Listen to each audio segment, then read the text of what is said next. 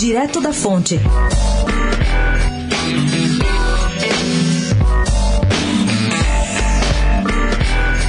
Enquanto o longa-metragem Marighella, de Wagner Moura, é perseguido no Brasil, o cineasta pernambucano Josias Teófilo, que produz o documentário Nem Tudo Se Desfaz sobre a eleição de Bolsonaro, conseguiu um sócio na empreitada. Trata-se de um executivo do mercado financeiro que lhe garante não ser Luciano Hang. A ideia é completar a outra parte do apoio que vem da Ancine.